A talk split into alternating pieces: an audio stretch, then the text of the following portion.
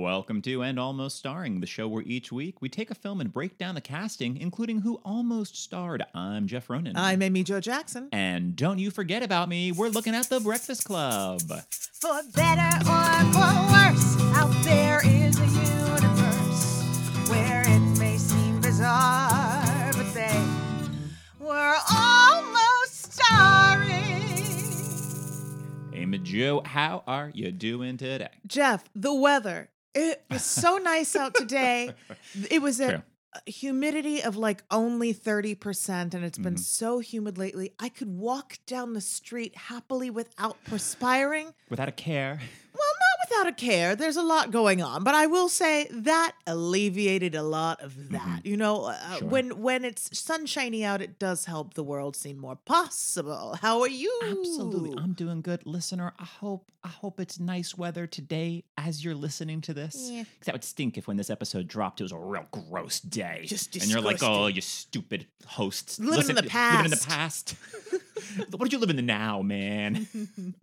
uh, listener, if you're not doing so already, please like, subscribe, write a review if you feel so Heck, inclined. why Tell a not? friend. Shout it out from the rooftop. Roof, roof The stop. roof stops. The roof stop. Stop going on the roof. That's dangerous. You gotta stop going on the roof. Although if you're gonna go on the roof, you might as well, uh, you know, write a note. Subscribe to and almost Ooh, you know what? That's even better. Just shout it from the rooftop. I was thinking like tie a note to like a I don't know, not a, A brick. balloon? Balloon's A good. brick? I'm saying not a brick, Amy. Don't give them that idea. Or a carrier uh. pigeon. I don't know. Shoot it out. Send it out. Send it out. Maybe like flyers. And people are like, oh, flyers, free something. You're like, no, this is just for some podcast. Yes, free. The podcast is free. Hey, You're you know welcome. what? Excellent point. It sure is. Anyway, The Breakfast Club came out on February 15th, 1985. Perf- oh, the day after Valentine's Day. Yes, just for all of us who are slightly cynical about love. yeah, the day after, for the day after. Yeah. This is for the dis- the dis- this is perfect movie to have a big bag of discount Valentine's Yes. chocolates to bring with you Oh to the movie yeah, theater. shovel them in your face while you watch. Just shovel it in your face while you watch. Uh, and was written and directed, of course, by John Hughes. Amy Jo, what's your experience with that Breakfast Club? Had you seen it before? I had seen it once before only. See, I'm of the age where I was a literal baby when these John Hughes films were coming Mhm. out. So like, Yeah. I it, I, I Baby missed Club. him. The baby babysitters club. That was more my speed. Club, That was sure, 100 percent sure. read all of those books. Mhm. But um, so I saw it in college. I will say my main experience with this movie is when I had red hair in college. Everyone calling me Molly Ringwald, even though Oh. we don't actually look alike at all. It was just like, oh, you have red hair. Here's a very creative name to give. As soon to as you dyed the hair red, everyone forgot Anna Chlumsky and went immediately to Molly Ringwald. Yes, well, because I chopped it off and dyed it red. Mm. So yeah, I stopped getting my girl and started getting Molly Ringwald. Um, and then when I dyed it back to blonde, surprisingly, no one ever said Molly Ringwald ever again. I would still occasionally with the red hair get Anna Chlumsky because our faces are very similar, but Mm. my face doesn't look like Molly Ringwald's face. Well, there you go. It's a nice face, but it's not mine. It's a very nice face. And Uh, yeah, and I have seen this a few times. I want to say two or three. I saw it for the first time probably in like the a pre-teen ish, so probably like se- mm, 12, 13, mhm. sure thereabouts. Um, but I haven't seen it since ah, I don't know. I feel like college at max is the last time that I saw this, so it's been a while. yeah, I saw it either in college or shortly thereafter. So it's been upwards of 15 years since I've seen this movie. Yeah, but I think this is it's. I think it's only this and uh, Ferris Bueller in terms of the John Hughes directed movies that I've seen. I believe. I don't think I've seen. I never saw I've Pretty in Pink. Pink. Never saw Pretty in Pink. I've uh, seen Sixteen Candles. I've seen Say Anything. That's John Hughes, right? Oh, I have seen. Yeah, Say but again, Is the- only- wait, only the uh, once. Is that John Hughes? If not, it's or of is it the Rob vibe. Reiner? Or Rob Reiner did. I don't know. I, I get. I'm muddy. You know what? I, think that is John Hughes. I think you're right. I couldn't tell you, but if, if Sorry, not, it listener, has if you're the John Hughes vibe. Yeah, you're like, how do you fools John not Hughes know? Because you know what, we we're not. We are not Gen Xers who felt the need to watch every John Hughes film ad nauseum. No, no, but I did enjoy this one. I did. It was because you know I was younger than them than the high schooler, so it just felt Mhm. like oh, this is like insight into like what's to come, and in some ways it is, and in some ways it hilariously is not. Correct. Yeah. I, I I'll say right off the jump, I feel like it's important to say Mhm. that parts of this are like very like searing insights into like the pain of being a young person and some of it is so homophobic, casually misogynistic, sexist and racist in a way that does not the movie is not aware that it is. It's it'd be one thing and we'll talk about when we get to some of the stuff but like it'd be one thing yes it is of a different time but you know Ferris Bueller doesn't have a lot of these as many problems with regards to the, what Breakfast Club does. It'd be one thing if it's like oh well that's just Bender's point of view. Hmm. But the way that certain things are shot make it clear that the movie is on Bender's side which is fine like it would be fine if it were on Bender's side but the movie doesn't realize it is making Molly Ringwald the villain at certain points in time when it is not Interesting. not necessary or appropriate to do that. And uh, it just it to me watching it at times I was like this is a movie and I don't want to say John Hughes explicitly because I did not know the man, you know, I haven't watched enough of his stuff to be able to say, but like it there's a lot that's unexamined that it it examines some things in a really like beautiful way. It's like like that scene of the four of them after they've been smoking and they're all sitting up there like th- th- and and like Emilio Estevez has his monologue. Like there's some stuff in that scene that's so great. Well, I'll say this John Hughes wrote the script for this movie in two days. And a lot of the film is improvised. Most notably, that scene you're just talking about, where they all talk about why they're in detention. well that's beautiful. Yeah. Well, that's interesting because something that's written in two days or something that's improvised by people who are quite young, of course, it's going to be unexamined because it is being Right. made up quickly. and I wonder how much is improvised and how much is improvised within But Emilio Estevez regardless, is improvising this, or how much is Judd Nelson as Bender improvising? but but Yes. And then Judd Hughes, Nelson of course, choosing to leave improvising. That's what I'm saying. Yeah. The movie's Yeah. point of view Sure, by sure. how it shoots up Molly Ringwald's skirt, we don't see. oh yeah, that's, we see from his perspective. Yeah. It is a joke. It is funny as opposed to like it's sexual assault. I mean, it's, exactly. It's, yeah, it's that sort of thing where it's just like I feel it's important to mention that there are some moments that like still hit so hard and are so fun, and some stuff that it's like made me so Sure. angry. I have liked. I've been seeing the phrase "problematic fave" going around to Yeah, this describe would be- things, and it's like I think that's a good way to like. Yes, of course, it's of a different era, but in terms of like. It's okay to like a movie, but it's I th- it's important to acknowledge like this. Yeah. There's problems. Yeah, I think it's important to talk about it. Like, especially Yeah. if we're going to sit down and devote however long this episode is to talking about the film in in a way that is like fun and you know enjoying it for what works about it. I think it's also important to mention the stuff that it's like oof, and here here's what Oh, yeah. it's like. The Yeah. way that this is shot is telling me that that she's the butt of the joke, or that this is the, or that we're making light of of assault, as they do many times over the course, of, and not just not just sexual assault, just plain old assault. You know what? You get detention on a Saturday instead of being expelled from school, Emilio Estevez. Um, so anyway, that said, let's get into it. Let's get it. into it. Spoilers ahead if you haven't seen The Breakfast Club or you haven't seen it in a while. Here's a brief ish synopsis. On Saturday, March 24th, 1984, five students at Shermer High School report at 7 a.m. for an all day detention. We also, but we start with this song. This "Don't You Forget About Me," written for the movie, It but was with, written for the movie. for the movie, but Wow. with a quote by David Bowie so weird. that then explodes into glass shards. like David Bowie, that guy is too wild.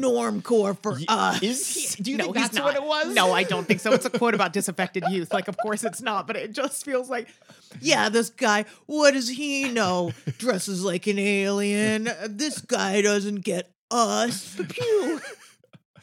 honestly because that's like the famous poster for the movie it's like they were five you know students with nothing in common a brain a jock uh, a princess, recluse a and a princess criminal. criminal and an alien you have like i don't know ET. et is just like there in the breakfast club and he gets detention for some reason maybe he's still in the halloween costume You know So what? He he phoned home without a hall pass. he phoned home without a hall he didn't have permission to No. phone home No, he, was phoning home in the middle of class time on one of them pay phones that yes, we're in public school even when I was in school. He had to really elongate that neck to reach the phone too. Uh sure. You know what? Principal Vernon is uh he's not the best for Wow. details and paying attention I to hope what's there's going on in time to school. spend uh, conservatively three hours talking about this guy because there's Oh yeah. Th- not just even like what's wrong with this guy. Why is the principal coming in on one of his precious days off to essentially babysit these Well, people? Based off the scene with him and Bender, where he's like, you know, thank you, sir. May I have another? Yeah. I'm just seven. Like you, you're gonna, we're gonna be here together for the next like seven Saturdays. Yeah. So I'm like, you are always No, he runs for detention. This guy who is the oh, with an top iron fist, he runs administrator, detention. the guy who's a top administrator at the school, shows up in a suit Mhm. at seven o'clock in the morning Man's on his one day off. I don't think so. Here's the thing. I think deleted scene similar to how Bender, you can kind of infer because of his horrible home life that he purposefully wants detention because it keeps him away Sure. from his parents, keeps him away from there. Right. It's easier here. What they, they don't say is that Principal Vernon, still living with his parents, also abusive. They're so mean to that Principal Vernon, calling him so stupid. Why are you going in? Why are you in charge of detention at 7 a.m.? And it's like, because no one else will go, mom. That is actually funny to picture of him being harangued by by his mammy. He's got to wear the suit because everything else are all clothes that his man mother made for him. Graying hair. Yeah. Is like, Oh, "Mm, sure. Shut up, mommy. Shut up, mom. I'm a successful professional. Don't you talk to your mother like that. Shut up. You're not my real dad, Simon. Simon. Mm, Mr. Beale. Si- I'm sorry, is Simon Russell Beale his Oh, uh, guess stepfather? so. You know what? I was wondering where that name came from, and that must be it. stage act, British stage act Look, thespian Simon Russell. the names that are always on the tip of my tongue.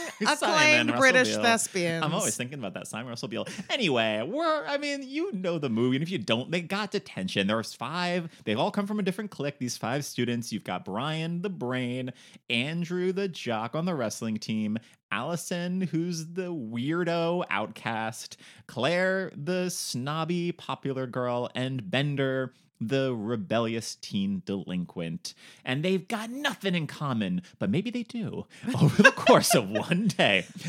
Rewatching this movie, I was like, well, no wonder young girls like are socialized in a way to like want to date bad boys because you Of have models like this where it's like you get Judd Nelson was hot when he was younger. The hair, the hair, the smolder. the small i mean The the, number of times the eyes the whole vibe the Mhm. cool boots the number of times he would the fact that he's definitely reeks of cigarette smoke i kept trying to be like oh right this guy like probably just Yeah. reeks Mhm. um but he he'll do this thing judd nelson like a million times throughout the movie where instead of just like turning his head and looking at someone he like whips his head around like usually just in time for a take to land on him and it's like Uh, as though he's looking at someone like why did you say that you've wounded me to the soul you know but just like this like intense glare but always with like a like he so moves the head so makes fast the hair flip and usually he knows what he's eye. doing he's, looking giving us you just from veronica lake See, I, I'm thinking like he's giving you like Tarzan. He's giving you like primitive ape man. I'm looking at you. but tarzan was also giving veronica lake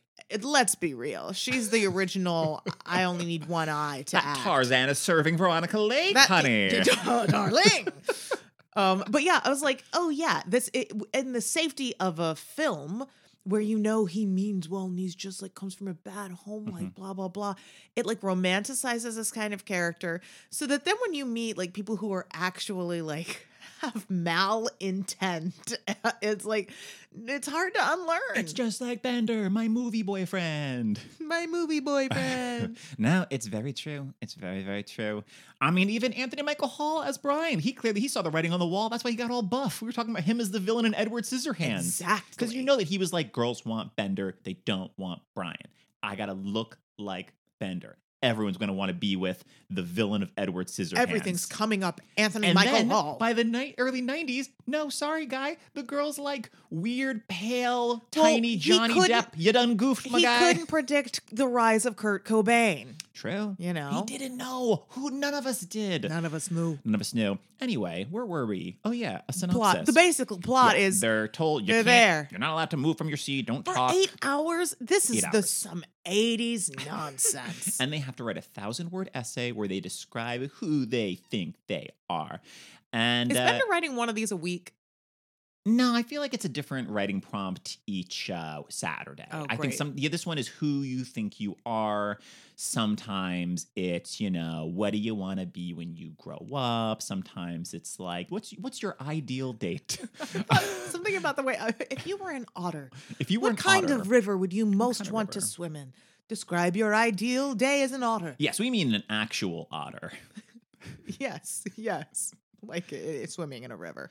Well, right, opposed to I mean a smaller, hairy, gay Yes, gentleman. Exactly. Sure. Yes. But if you were an o- if you But were an if otter, you were an eh, otter- what kind of otter would you be? Both senses of the word. That's for next Saturday. We, we got you for a lot of Saturdays, Bender. We're lo- we got losing steam. Yeah, I don't know why this principal is here for all this, but it's. uh I think he's got some. Yeah, he's got some real bad home Well, he's clearly a a sociopath. a nightmare, So an idiot, a uh, sociopath, a dingus, a, a zoom zoom dweeby or whatever that one Zoo- line is. Sporto was one of my oh, favorites. Sporto. Sporto. But then The when, when Molly Ringwald's like, movie- if you were there with the other sports, I was like, are we in 1959? Did people question? Did did the teenagers in 1985 talk like this? hey, Or Sporto. Did John Hughes is he are, he- is he like inventing the lingo for the day? And then did people be like, "This Like, is what we're going to call each this other"? This is what Sporto I and think- Zoom dweeby. would have been cool, uh, like if you're Jack Kerouac, you know, like truly 30 years earlier. Jack Kerouac's The Breakfast Club. Well, I mean, I, I I feel like some of the language is very of that era. Over the right? next eight hours, you're going to go on a road trip with each other.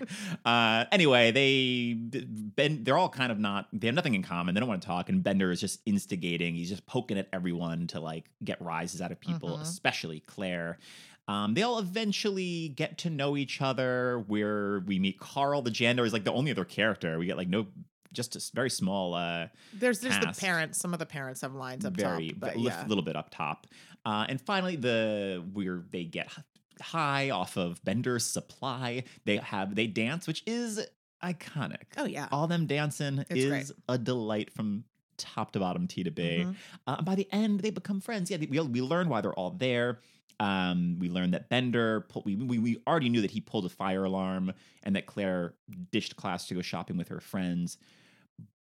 Andrew duct taped a guy's buns together because his dad would get up to that kind of shenanigans, and he was like hasn't done that, so he's got to be like his old man. It's honestly a really beautiful speech, and that it's very like crushes it. he crushes, it. It's also just like what uh, uh, here this is a moment where you're like okay yes this this person should have been expelled and not sent to saturday detention but like with regards to like the moral complexities of this kid who's just trying to please his dad like so we have so few examples of like someone who has like a toxic masculinity kind of situation where someone has any kind of perspective on it yeah. and and understands Yeah. like the root of it and has regret about it like there's so few examples of that usually it's just easier to paint somebody all with one brush and we don't hear that about this character till very late in the movie which i do think is smart Yeah. but it's like it's really well calibrated and really well placed within the film Oh, agreed. I mean, it really is like such a highlight. This scene of them all going around, and then I mean that Brian brought a flare gun to school to shoot himself with. Yeah. but it went off because he got an F in shop class, and for because he was building a ceramic elephant, lamp, Lamp? and the lamp didn't light and you got to pull on the trunk, and It the sounds lamp like a on. hideous This lamp. sounds like this class has got to get snipped, snipped by next semester. What are we talking about here? Is that is it just one grade? It's like a pass fail class. The, it's all based off this ceramic elephant. yeah because it's like if he gets one f in theory if you have multiple assignments that will drag your gpa down but not so much that you're a b average student if Yeah. everything else you're getting an a you're in a physics club I don't know. I don't know. And Allison, she just had nothing better to do. She's so cuckoo crazy. Her Whoa. with her pixie stick, Captain Crunch sandwiches. Oh, she's so silly. That's iconic It really is. That's the thing. Here's the thing. I mean, Ally Sheedy in this movie. One Crushes of, it. I mean, this is why I saw this movie multiple times. I just had a huge crush on her. that's fair Big time movie crush for me. Um, but yeah, they all get to know each other and they're all like, you know what? Now that we're all friends, like Brian, wouldn't it be like such a cool, friendly thing to do if you just wrote this paper for all of us? it's so i mean and he like understands the manipulation but still just fully willingly is like yeah you know what i'm cool with Would that you mind if the other four, the rest of us, all pair up to hook up and While become you do boyfriends, our girlfriends, homework? while you do our homework, you nerd? well i go do a make under on ally sheedy the make under of the century. How dare you? And as I said, it's the bow. The, it's if they didn't have this like bow headband, it wouldn't be half as bad. Like But, I get ugh, it if it's like because Ugh. there, there is a thing a lot with like I mean it is also it is also a point of view yuppie culture towards goth culture of being like I can't even see with all that stuff around your eyes you know but it's like yeah sometimes people wear too much makeup and it makes them look not how they think that they're looking but I feel like her makeup has a point of view to it and then Yes. when Molly Ringwald does it mm, bland at the very least, she then should have mussed up Molly Ringwald some. Should have given Yeah. her like what her her like hoodie to wear and like maybe given her like some kind of like dark eyeshadow Yeah. or something. Give give her like even to be like, see, we're all sharing. We're all getting but a no little this bit, is the little bits from 80s Jeff other. yuppie is king Yeah. Yeah. Gross. Yep. Gross, gross, gross. I But concur. anyway, by the end, they're like, we're we're gonna be friends, and uh, you know, they all, or, they're all making they're like out aware. on the hoods of their parents' cars practically that's very true. Literally, like Bender and are leaning Claire. against the car. yeah, which you don't cut to the parent, but you just see her get in the car and then the car pull away. And I'm like, this dad is just sitting there taking this in, and there's nothing Which he is can do about part it. of the point, but it is also like, really, that's the. It also just feels so unperformative until you realize that they're and the their parents are in the car. It's like, okay, well, can I see a little more performative nature? than you are teenagers. Ah, I suppose, but yeah. Well, although I guess I don't know if they're gonna all be friends because they don't know either. They're like, it could just be either. this one day, this moment in time. Although considering that they all except Brian blew off the paper, I have a feeling they're all gonna be back there in- in, one week, reunited, and it feels so good. Uh, so we've been already talking already, but initial thoughts, Amy Jo, anything in particular that jumped out at you Yes. this watch through? Molly Ringwald brings a full bento box full of sushi for lunch. It has like it's not just the sushi. It has this like the little wooden bench tray thing. for the soy For- sauce and for the steam. Yeah, it's all it- that like bringing sushi is one thing, but that little And in 1984, when people still think being a vegetarian makes you like a wacko, you know?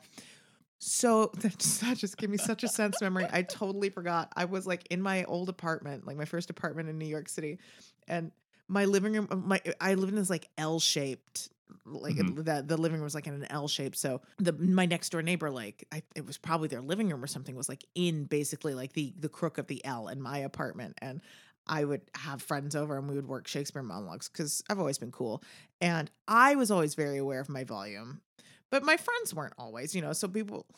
My one friend is on, and I know you're listening, so I don't know if you remember this, uh, but uh, uh, she was like full voice giving Shakespeare. Sure. You know. My next door neighbor, who was this tall Ichabod Crane looking guy, clearly had gotten into the little corner and just yells, You're a wacko! and we both like Oh my froze. god. and I was like, You're Sorry, Troilus and. Cressida Sorry. offended you. Sorry, Ichabod. Oh my gosh. Anyway, well, you sorry, know, I don't he think had some sleepless nights I running don't away think from I've the headless horseman. wacko ever since, but there we are. Um, well, you know what? It was of his generation. There were a lot of older people in that building. Anyway, okay, so what was I saying before immediately that just like took me back to that living room? Talking about the sushi. Sushi. Ah, okay. Number one, what a flex. Yeah. Uh, what also great writing that's like she's so posh. It's like that was just not a thing. But also, that shit was unrefrigerated Oh yeah, for that hours. yeah they because they got there at Seven. seven, and by the time they lunch, Lunch it's was like, like at noon. it's at least noon, maybe one.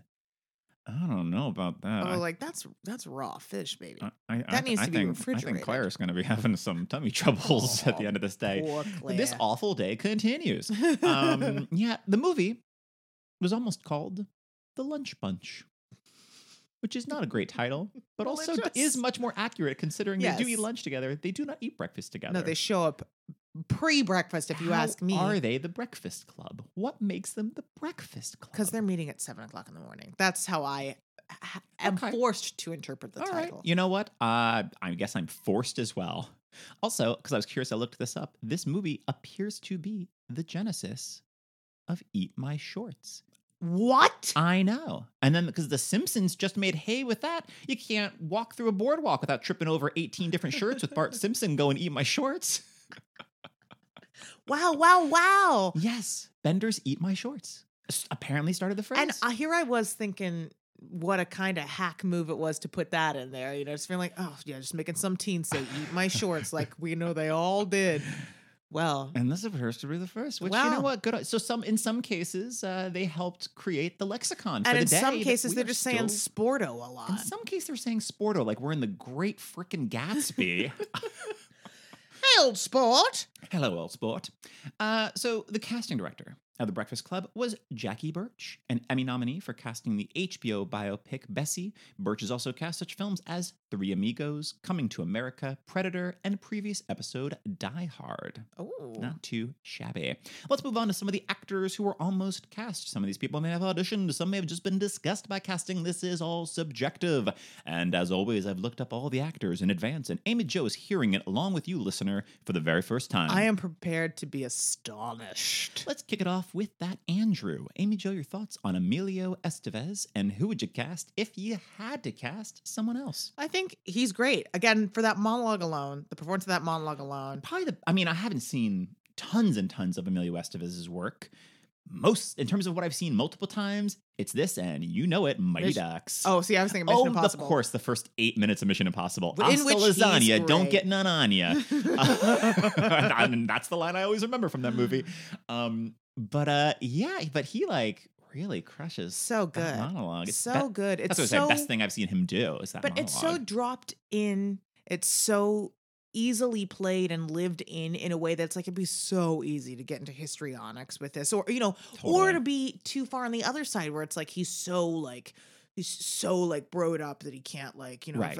i think it's just a beautiful very human performance and, and uh, for the monologue alone yeah. i am very glad and I it like how much tinier he is. well and that's Bender. also very accurate for a wrestler Very a lot of wrestlers are going to be smaller Very true. But in terms of like he's like one of the popular kids, he's also kind of got that little Yeah, man energy sure. to him, which That's I think true. works very nicely. He's not just a big guy that's like, and now I'm gonna rough you up, Bender. and i'm going to protect this girl Right. Yeah. Exactly. Um, as far as other thoughts, the the one for the time that makes the most sense that I Mhm. can't believe I'm about to recommend this person, but it's obviously Tom Cruise. Yeah. Like, Yeah. it is a very easy one to one, and I think legitimately he would be very good in this role. Yeah. Let me see if it were done. I have some. I have various thoughts. None that I'm like, yes, what an amazing option. Um, Christopher Plummer as Christopher Andrew. Plummer. Um, some other guys who were around the same age who weren't necessarily like Brat Pack guys, Mhm. but like, like I can't. This is a he's a little goofy for this, but I'm like a very young pre him finding his kind of thing, like Owen Wilson maybe. You know. oh, sure. Um, and Yeah. then similarly, I just have it around. I'm like, you know who I bet could pull off being like uh, sort of a like popular dick real well is Aaron Eckhart. totally can totally see an Aaron Eckhart type Yeah. in this. Yeah. Um, if it were, let me see, more recent, not Mhm. today, but more recent. This is this is also a wild thing to recommend someone who I've never seen in a movie. But I'm Mhm. like, oh, I believe like Channing Tatum could be a wrestler. I would buy that, right? yeah. Um, Yeah. uh, I then also thought like if it really were made like a few years ago, like Anthony Ramos, the lead of In the Heights. Oh, Um, I take that. he like is someone who ha- like I'm thinking of also like the him dancing around, you know, and all of that. Like Yeah. he's he's fun and he's got a lot of like up energy, but also like the depth to yeah. to then uh play that. So and then I I don't I don't know. I, you know what? I'm looking at other thoughts and they're really fine actors, but I'm just kind of like Yeah. I don't know. I'm gonna leave that. Be. You know, it, it's not a numbers game. It's you got you recommend who you thinking I for. know. You know, yeah. I mean, like I think it might need to even be a few years earlier than this, but like I could see young Patrick Swayze. Oh yeah. I'd be interested in. I don't. Re- I'm say, similar to you. I'm like I don't really want to, but I could see like a young Patrick Dempsey around this time. Sure.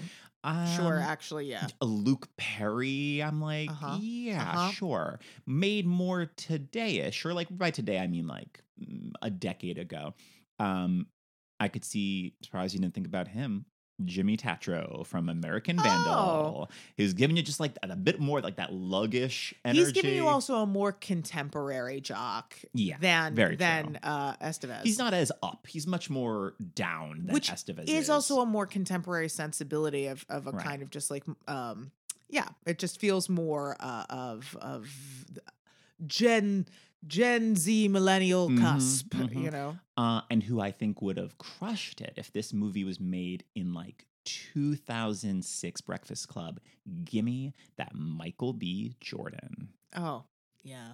I'm thinking about him yeah, yeah. in Chronicle, him in the like Friday Night Lights era. Michael B. Jordan. It's like this guy is a star and he knows it. Well, also even just thinking, I'm just thinking par- particularly of the like museum intro scene in Black Panther, where he comes in and he's just like going there Oh, yeah. into the museum and everything. It's like that kind of energy of like friendly and and playful, and then you're like, oh wait, oh what? totally. Yeah. Uh, so if Hughes couldn't get Estevez, here were the people that he was considering. Right off the bat, Michael J. Fox. You know, he did occur to me simply because there are some similarities between him and Estevez and like Yeah. their delivery and the way that they look. Yeah. Um, so I could I could see that for sure. Absolutely, which I'm I'm into. Mhm. He it would have been impossible for him to do this. This was th- this was Michael J. Fox's 1985. He had a TV movie camp comedy Poison Ivy. He had Teen Wolf. He had this is 85 Back to the Future. Yeah. He had season 4 of Family Ties. He was filming a lot in 1984. And Family Ties Vacation, the Family Ties TV movie. I know what I thought you were going to say. Family Ties, the musical. The musical. Listen to this tagline for Family Ties Vacation Stalked by spies, chased by Scotland Yard, caught with a deadly hairbrush. All these end with exclamation points, hence my voice going up at the end. Will the Keatons' London vacation destroy an empire? Doubtful. I'm going to go with probably not. But I kind of want to watch this Family Ties Vacation, You the musical right on now. oh, I say this is a solo watch for me. Uh-huh. Uh, Jim Carrey was considered. Oh my gosh. This is the year instead he was doing Once Bitten. So this was like the very tippy top of Yeah. Jim Carrey's career, which I'm like fascinated. Like, what if that he got What this, and if that turned like, that oh yeah, you're that type of guy. Yeah. Like, forget the comedy. You're you're like cute, and like girls like you. Now do more of like this kind of Yeah. thing. I And mean, I don't know if you an- could literally wrestle him away from like- where he was meant to be. Yes, exactly. It's it makes me think of like Robin Williams. Like Yeah. they're both like really excellent actors who are just such brilliant uh generative comedic minds. Yeah. Um that to rein that in especially when they're like young and full of ideas feels not like he he couldn't do the job as we're that's that's not what I mean, but just feels almost like impossible, you know, feeling like putting putting it like like when you put a dog in a sweatshirt that it doesn't want to be wearing, you know, it's like this this is not this is not quite the thing. Let the dog just be a dog. the dog doesn't want to be people; he wants to be dog. This dog doesn't want to be people. Very true. I just the idea of just picturing Jim Carrey in this role, kind of like a dog in a sweatshirt. You know what I mean? you know what I mean? I see what you mean. The dog doesn't want to wear the sweatshirt. Not that the sweatshirt doesn't look good on the dog. That's exactly right. because honestly, any sweatshirt looks good on every dog. But a lot of dogs are like, please stop this. I get it. I get it. yeah. Um, ding ding ding to you. Tom Cruise Yeah. sure was considered. I was like, he had to have he had to have been. I mean, but I get it. Was he at that point even like I'm the star? Because this is such an ensemble Absolutely. piece, you know. And if anything, you would argue, I think Judd Nelson walks away with the movie. 100. He's So- definitely the more the most charismatic. Like in terms of as written, he's As written and then certainly as performed. Yeah. You know, but even on paper, it's like, well, that's that's the flashy it's role. the showy role. Yeah, Yeah. 100 percent. Instead, in 85, he was working with Ridley Scott on Legend. So I mean, he's working with Ridley Scott. He's working with Tim Curry. He's doing a Uh, and the next year is Top Gun. Yeah. So I think he was doing just fine. Yeah. Matthew Broderick was considered, which I like between him and Michael J. Fox. They were Yeah. getting people that I would think of more as like a Brian type, but you're like, oh no, I guess they do have like they're alpha nerds, so they can slot into the wrestler. Yes, they can. Yes, they can. And I always forget because I forgot because Matthew Broderick when he was talk, talking about him being up for uh, Johnny Utah in Point Break when I looked up him in uh, Biloxi Blues and he's got these jacked Oh, yeah. arms and it is not a look I like on my Matthew Broderick. Well, especially because his face was so young. Was did I go through a long phase where I was obsessed with Neil Simon? Yes, I did. So have I seen Biloxi Blues more than yeah, once? the little picture of Neil Simon in your locker. I don't think I did, but- Amy Jo Simon in your Lo- notebook. no, not like that. not like that just I read every play he'd ever written. Oh, oh, I And see, I let me see, tell you, the guy wrote like a play a year for at least 40 years. Yes. like he has a lot of plays that are have been published even by the time. Of, so yes, I had seen Biloxi Blues and the Broderick Biceps, which with that baby face, It's Strange. weird. It's like you're putting, yeah, it's like you're put, it's like you're photoshopping a Yes. baby head on a big muscly body, and I Yes. don't like it. Uh, instead, in 1985, he had Ladyhawke. He had uh, Master Harold and the Boys, Oh, the yeah. TV adaptation they did of the stage version that he had done. Uh, I believe he had done the stage version as well. I could be mistaken in saying that. Uh, and he was playing Prince Henry on Faerie Tale Theatre's Cinderella with Jennifer Beals, Jean Stapleton as fairy godmother, Oh, yes. and Grease's Eve Arden as the stepmother. we stand. Jennifer Beals and Matthew Broderick do. And Rob Lowe was considered, Oh well, of course. which I see that a lot. absolutely I think we couldn't get Estevez, I'm kind of he actually is the epitome of that kind. I mean, he almost feels like he could fit very easily if it was less of a jock, but more of a like a, a male counterpart to the Molly Ringwald princess kind of character. Like you know, another kind of like like his name should be Brad. You know Brad what I mean? Brad or Brett Yes. or Chad. exactly, Totally. yes. I see that. just a, a member of the yacht club kind of thing. Yeah. Yeah, I get that. Uh, instead, in 1985, he was doing St. Elmo's Fire with Emilio Estevez, Ally Sheedy, and Judd Nelson. Like, listener, I had never seen St. Elmo's Fire. It just was one of the ones I haven't either, but I've been told we should watch it. we have been told that we should watch it by our A credible source. our pre well our previous guest on Titanic, Malcolm Wallach. Malcolm Wallach. Listen if you haven't already, folks. Um, but uh, looking it up, he's looking like Bender in that movie. Rob Lowe. He's got Mm. like long, crazier hair, and he's given like a darker, like bad boy energy. I'm like interesting. Well, and Rob Lowe was given a darker bad boy energy That's in true. life In for a- a on occasion, there. sure. And meanwhile, Judd Nelson is like complete yuppie in that movie, which is wild Yeah. to say. Um, but to me, it's just wild that those three people made two separate movies in the exact same year. Of these ensemble pieces. Uh, but yeah, I could see Rob Lowe. But let's move on to Allison. Amy Jo, your thoughts on Ally Sheedy? Who would you cast if you had to cast a someone else? My thoughts are that she is great, and it was so much easier to think of people for this part than just Oh, yeah. about any other one. Because oh yeah, number one, you just need a weirdo, and that can be in a bunch. It can manifest a bunch of different ways. But also, there's a long tradition of cinematic goth girls to draw from. You know what I mean? But yeah, she's delightful. She's very funny. I forget how funny she is in this. Oh, yeah. you know, um, even just like stuff that's not like her timing necessarily, but just even things like where. Bender just throws the can and it's just a shot of her like grabbing it without looking in the air, you know. Super great. She's just got like a mischief and a lightness which counterbalances the like look so well. Yeah. And then like when her oh man, the when she and Emilio Estevez are talking about like their Ugh. parents her, and her eyes recognition. just fill with they just water. It's just so seeing moving. like oh someone else who gets it someone else who's like, like, I you're don't going even need to say thing. what it is. it's so good but you get it and i can tell Yeah. that you get it and that thing that when you're young you haven't had that much of that Yeah. like to be able to find someone like especially like I- I mean that's way. the thing like which I think the movie is so paints so well is like a lot of people you're not able to talk you don't about have the language or and you're or still you in friends. your trauma. Yeah. You you can't you're not looking back on it processing it you're in the middle of it. Right. Absolutely yeah so- I think they they play that scene so well the both of them. It does a lot of heavy lifting in terms of selling them Yes, being together by Which the end which was even by then a bit of i mean they're they're like cutting to them like kind of checking each other out the whole time but it Yeah. is still like really really. So the the person that i could not get out of my head from the second i thought of it was mary louise parker. Oh she to me a young mary louise parker Okay. like is giving me this like some of the same kind of like uh vo- line deliveries i mean talk about someone who like made their name and staked their claim by being a grade a weirdo you Sure. know?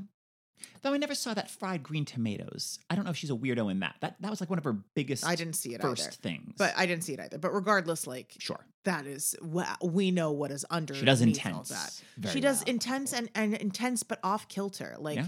Proof angels in america i never watched weeds, but like yeah. all the stuff that she does is you know what is the one the craig lucas is it blue window or something like that that she's in she Blue has this Window. weird Craig monologue um that was written the role was written on her you know Oh. so she's she's a, a little delightful weirdo And that's what you want. and That's, that's what what you you want with your elves, and- need. yeah. Um, this would be more. of This would be uh Mhm. less quirky and more intense in a different way. But Aubrey Plaza, I'm yes. like, I oh, would but I mean, come love on. to see Aubrey oh, Plaza yeah. just like Here's the thing. sketching in the corner. Yes, but give me Aubrey Plaza as Bender instead. Yes, actually, that's exactly right. You're so correct. Yeah. yeah. I, I- Yeah. Now I want that. Um, I mean, this is a big dub, like a Winona Ryder. Same. You know, that's obviously, absolutely on my list. or a Fairuza Balk. or Fairuza. Uh, sure. Or and this one I'm actually really delighted by Parker Posey. S- same. I'm like, come on. We were both when we were Come watching this movie. on. We were both like, "Well, I have a lot of thoughts for Bender and Yeah. Allison, and literally nothing for anybody else." but yeah, Parker Posey, 100 Yeah. percent would be so good. a mischievous weirdo. I mean, come on. I I would like a young Jennifer Jason Lee. I'm Sure. getting a oh, lot. Yeah, yeah, yeah, yeah, yeah. Um, I could see just because Was this the one thing she wasn't considered for at the age of 10? yeah, apparently, apparently. No, she was 10 when she was considered for Lois Lane and Superman. She would have been 15 here. She would have been more of a She would have been proper age. Entirely in high school and therefore age appropriate. um, but yeah, Jennifer Jason Lee. Just because we just saw her as Laurel in Amadeus, I could see a young Cynthia Nixon. I'd be, I'd be Yes, into Laurel. Laurel. Um, and it- Cynthia Nixon actually would straddle an interesting line in between the two. which is why but i like that i like someone who can kind of do both Oh, because yeah. i think that that's you're adding more texture and color into them being Into the one or the other into the make under Yeah, sure sure yeah. uh, and made more recently i could see i mean i could see zendaya of course, the hair, Mhm. the hair. Zendaya's this Yeah. big, beautiful, giant mound of curly hair. I just watched the first two episodes of Euphoria because I never seen it, and I was like, yes, that's the vibe. That's what I want. Um, I could see Gayle Rankin, who uh, a lot of people know her from Glow. She's the one who thinks she's a wolf. She's the one who was in Perry Mason. Yes. Oh, that's interesting because Yeah. she is Yeah. she's weird, but l- f- f- with a like a, a darkness, but a Oh yeah, delicateness to I, it. I love her. She's great. She's I saw her in the- these two indies that no one has seen, Blow the Man Down, and uh, this movie The Climb that I recommended forever ago on some episode. That she's just like so good in everything and so not wildly different, but still like she's just such a, an interesting creature mm. herself that she doesn't need to be like phys- changing with each role, but she's just so fascinating to always watch. And I mean, if you haven't seen Glow, listener, her on Glow, she's like one of the most, the, one of the best characters in my opinion of this this woman who fully is like I am a wolf person, and I could see Bjork. I mean, just let her run wild. Give, give me Bjork. You know, if if Arnold can be your average American dad, why Mhm. can't Bjork be your average American high school student? I if you know, I wish I went to high school with Bjork. I honestly do. Um, I went to high school with a with a Bjorn. with a Bjorn. Yes, he was a uh, baby he- Bjorn. No, he, well, no. I mean, he was he was very very tall. I Mhm. mean, being Scandinavian, Sure. but he um he was like nominated for prom king, I think, and he was he was Oh. such a not weirdo like he was like a goth guy who would sometimes wear a Oh. top hat around school. Love it. But this was the beautiful thing about because I moved high Oh, schools right. from Texas to I'm Colorado. assuming this was when you were in Colorado, not in Yes. Texas. Because in Colorado, people were like, "That's weird. I'm into it." In Texas, it's like, "Why is he wearing a top hat?" That you know what? That's not the dress code. We can't have that. You know. no, Uh, we're going carry on this top hat guy. He's getting blood all over that top hat. I don't think it wouldn't be that intense just to be shunned, as opposed to like, "Oh, this dude's weird." Cool. Yeah. I love it. Um, and yeah, I mean, I, as I said, I had a huge crush on Ally Sheedy. This is the only movie I think I've ever seen Ally Sheedy in, if I I'm think- not mistaken. Was there not something? A Oh, I did- TV show or something that we were like, that's Ally Sheedy. We found out she was in something we had just seen. Possibly. Well, she's on um, Psych as uh, Mr. Yang, I believe, is the Oh. character she plays for several episodes. yes, we did see that. It's like a recurring villain. yeah. Yeah, just everything she does. Her the in the dance scene, her doing like the dance dying, where she's just like just like Yes. waving her head and her arms and goes to her knees and then goes to the floor and then is still going and then she's just dead. I'm like Great commitment. so many great choices. Um, she said that she based some of Allison's quirks on this actor with whom she had just worked with on the 1983 movie Bad Boys, Sean Penn. So try imagining Sean Penn, just ima- like which quirks? Which Oh, Pixie stick sandwiches? Great. the dancing, the not talking, and then suddenly just being like, like Yeah. which which aspect? of There's this? a lot to draw. The smoky eyes, the Sean The Penn rocking the smoky smoky eyes. eyes back then. Uh, I I'm obsessed with picturing like what specifically it was that she's pulling from Sean Penn. Wow. Ally Sheedy had first auditioned for the part of Samantha Baker in 16 Candles, which then went to Molly Ringwald, of course. And when she had auditioned, she had two black eyes from a set building accident, which gave her this dark gothic look, which always stayed with John Hughes. So when it came time to cast this part, he remembered and called Sheedy. Wow, that is tur- turning lemons into lemonade. There you go. But yeah, there you go, folks. If you're like, I might as well not even bother going into this audition. I just got into this accident. That's I, a I look great whatever. point. Just do it, because who knows? I mean, you never, you never know. Yeah. That is that is wild because like she's an iconic character. Yeah. Wow. Yeah. As for the actors who were actually considered, uh, Brooke Shields was up for it, and I'm like, mm, but Claire, She's she Alice- is Claire. Allison, I don't. Yeah, that's what I would prefer her as. Yeah. Um, Molly Ringwald wanted the part. I've seen two things. I've seen that Molly Ringwald wanted this part, but that Sheedy had already been promised the role. And I saw that she was asked to play Allison, but she wanted the role of Claire because Allison to her was kind of this outcast, like rough around the edges girl was kind of what she was playing, even though I mean I haven't seen 16 Candles and Pretty in Pink, but that feels I don't know, it's hard- Closer it's- to Claire it- than Allison to me. I don't know. Maybe it's I'm, hard because I I'm haven't. S- I've Right. seen parts of both of those, but I think I've seen parts.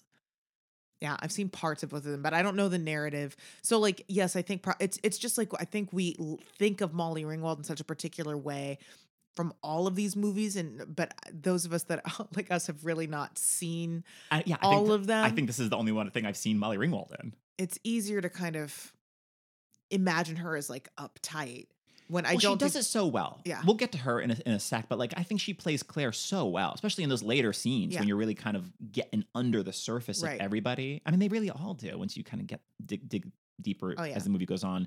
Um, but yeah, it's hard for me to picture Molly Ringwald as Allison. Yeah. Uh, although maybe if imagine imagine Molly Ringwald with black hair.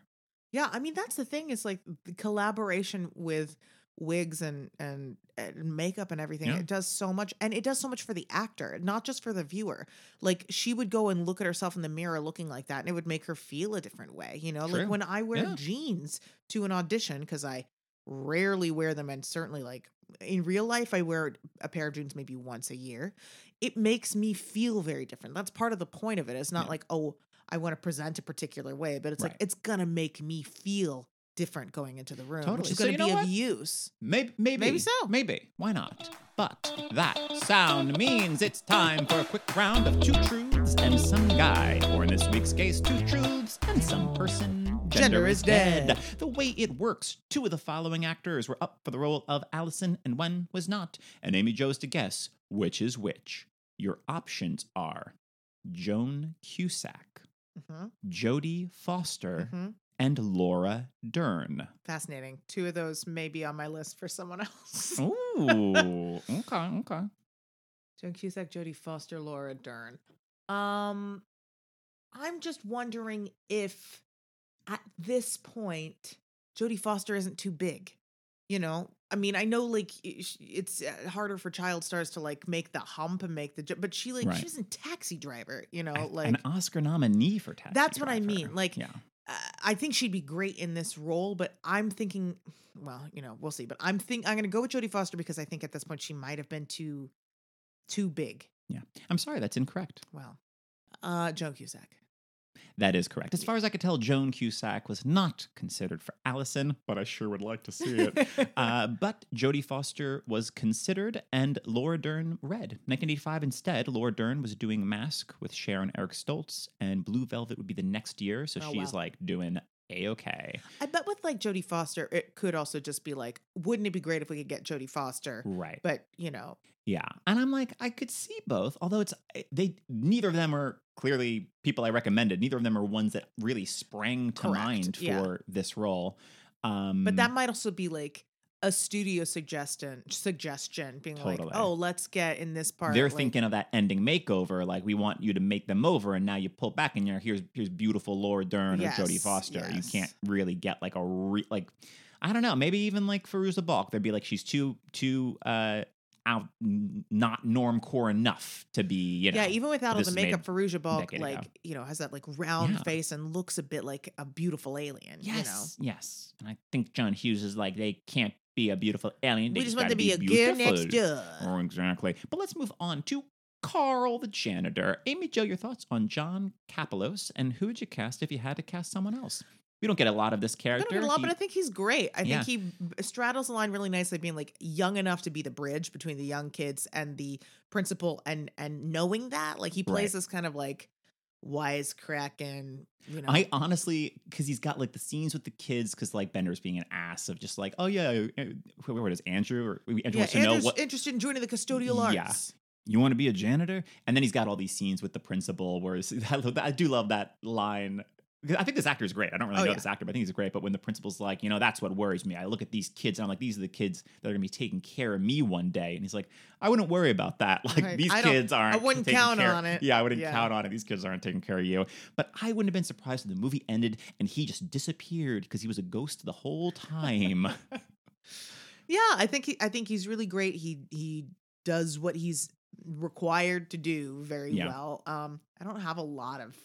I, don't really have many thoughts. I this being like a Chicago area film, I was like, just get like anyone who's a second city person or like sure. a lot of you know the people who played any of the smaller parts in Home Alone. You know, like all those Love it. Chicago area guys. I have the one like actor name I have on my list is Sam Rockwell like a young oh, Sam Oh, Rockwell, Yeah, yeah. just like someone who's kind of like, hey, hey, uh, oh, okay, okay, Yeah, like yeah, that yeah. kind of that I would would oh, buy I that aspect. I would love that. Yeah. yeah, I love it. Um, yeah, this guy looked a little to me like him, so I'm gonna say Enrico Colantoni. He looked just a bit like Enrico. Like they could be cousins. hey, two. Galaxy Quest, Two actors. Galaxy Quest actors, Sam Rockwell and Enrico Colantoni. Um, but I like that. It's just that kind of like I don't know that w- not a world weariness. Just like um, he feels like a man who has simultaneously never left this school and has been around the world. That he's seen it all and Yeah. done it all. And I'm ha- content to He's just be here as a cynical janitor. with a sense of humor. Yeah. Um, or I was like, what I really want here is someone even more specific. Give me someone even more of like their own thing. Imagine a young Samuel L. Jackson as this janitor, like dealing with these Mhm, kids. mhm. Like that to me. I mean, him just going like, oh, you want to be a janitor? It's like, Yeah. okay, let me go. You know, I follow you kids around with my broom. I look in your lockers. I read your like that. I want someone that could also be intense. Suddenly, Yeah. you're like, oh, he's just the janitor. Like, oh no, it's Samuel Jackson. He's I'm, I'm, suddenly I'm doing- my pants. the speech from well, uh, uh, Pulp Fiction, but he's suddenly doing the uh, the the speech in Deep Blue Sea. Oh yeah, there you go. Now that's a twist this movie could use. Halfway through, the the school is flooding. We've got him. Suddenly there's sharks, sharks everywhere nowadays. uh, or um give me Tom Waits. I want like a really strong when I was younger I wanted to be John Lennon. I follow you kids around with my broom. Instead, I turned out to be Tom Waits, which is pretty good, actually. It worked out even better for me. Yeah. Like that, I want like some like really specific. This guy's great, but I want something in energy that's even more so. Um, which we kind of got with these people who were up for it. Like not even just more so, but like they we have some stars. Bill Murray was briefly this is the kind of thing where you could just bring someone famous in to like play the little ringer role kind of Right. thing. Like not quite a cameo, like more than that, but just like a smaller part just to come in and be like, "Oh my gosh, Bill murray is playing the janitor. How funny." I guess I feel the role. I think it just it can't handle it. The role needs to be smaller or even bigger. Or it needs to be the kind of thing where he's more of like a fairy godmother type thing where like something he's like the ghost at the end. Yeah, where there's like Yeah. a real like he has to like give them the tools to escape detention. he winds up helping. He he like he even like the kids are on the background and he sees them, but Vernon doesn't, and he and he helps distracts distract exactly. Like he needs to do Yeah. something more actively for the plot. I dig that because this is the year between Ghostbusters and Little Shop of Horrors in terms Yeah. of what Bill Murray was doing. Oh, Beamer is doing a lot. Beamer's doing a lot. Yeah. Uh, and uh, speaking of you talking about any actors, these smaller actors in Home Alone, John Candy was considered. I can see it. He had a very packed 1985. He was doing Volunteers with Tom Hanks, the movie Summer Rental, which I think is might also be John Hughes.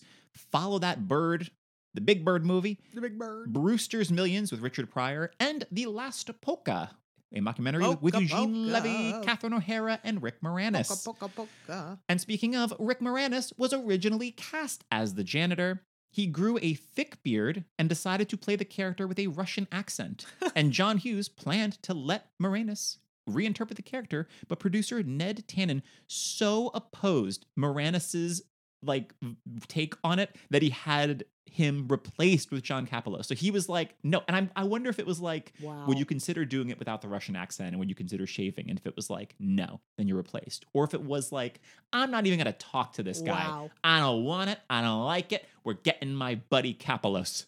Instead, I mean, it's the year between Ghostbusters and Little Shop for Rick Moranis as well. Mhm. And he's also in Brewster's Millions and The Last Polka. So these guys He's were busy. all busy, busy, busy. busy, busy. But I'm like Bill Murray, John Candy, and Rick Moranis. These are all interesting ideas. I I like the They're idea- like Rick Moranis. Chicago guy. I mean, actually, I don't know if Rick Moranis is a Chicago guy, but the other two are Chicago I think he's guys. Canadian. He might have been Well, been in Chicago for a bit. yeah. I mean, so many of them, so many of them were, but Right. like also, you know, there's just like a lot of s- similar kind of like comedic sensibilities with regards to a lot of the people that came from Canada that then would go to Chicago, go to Second City, all that.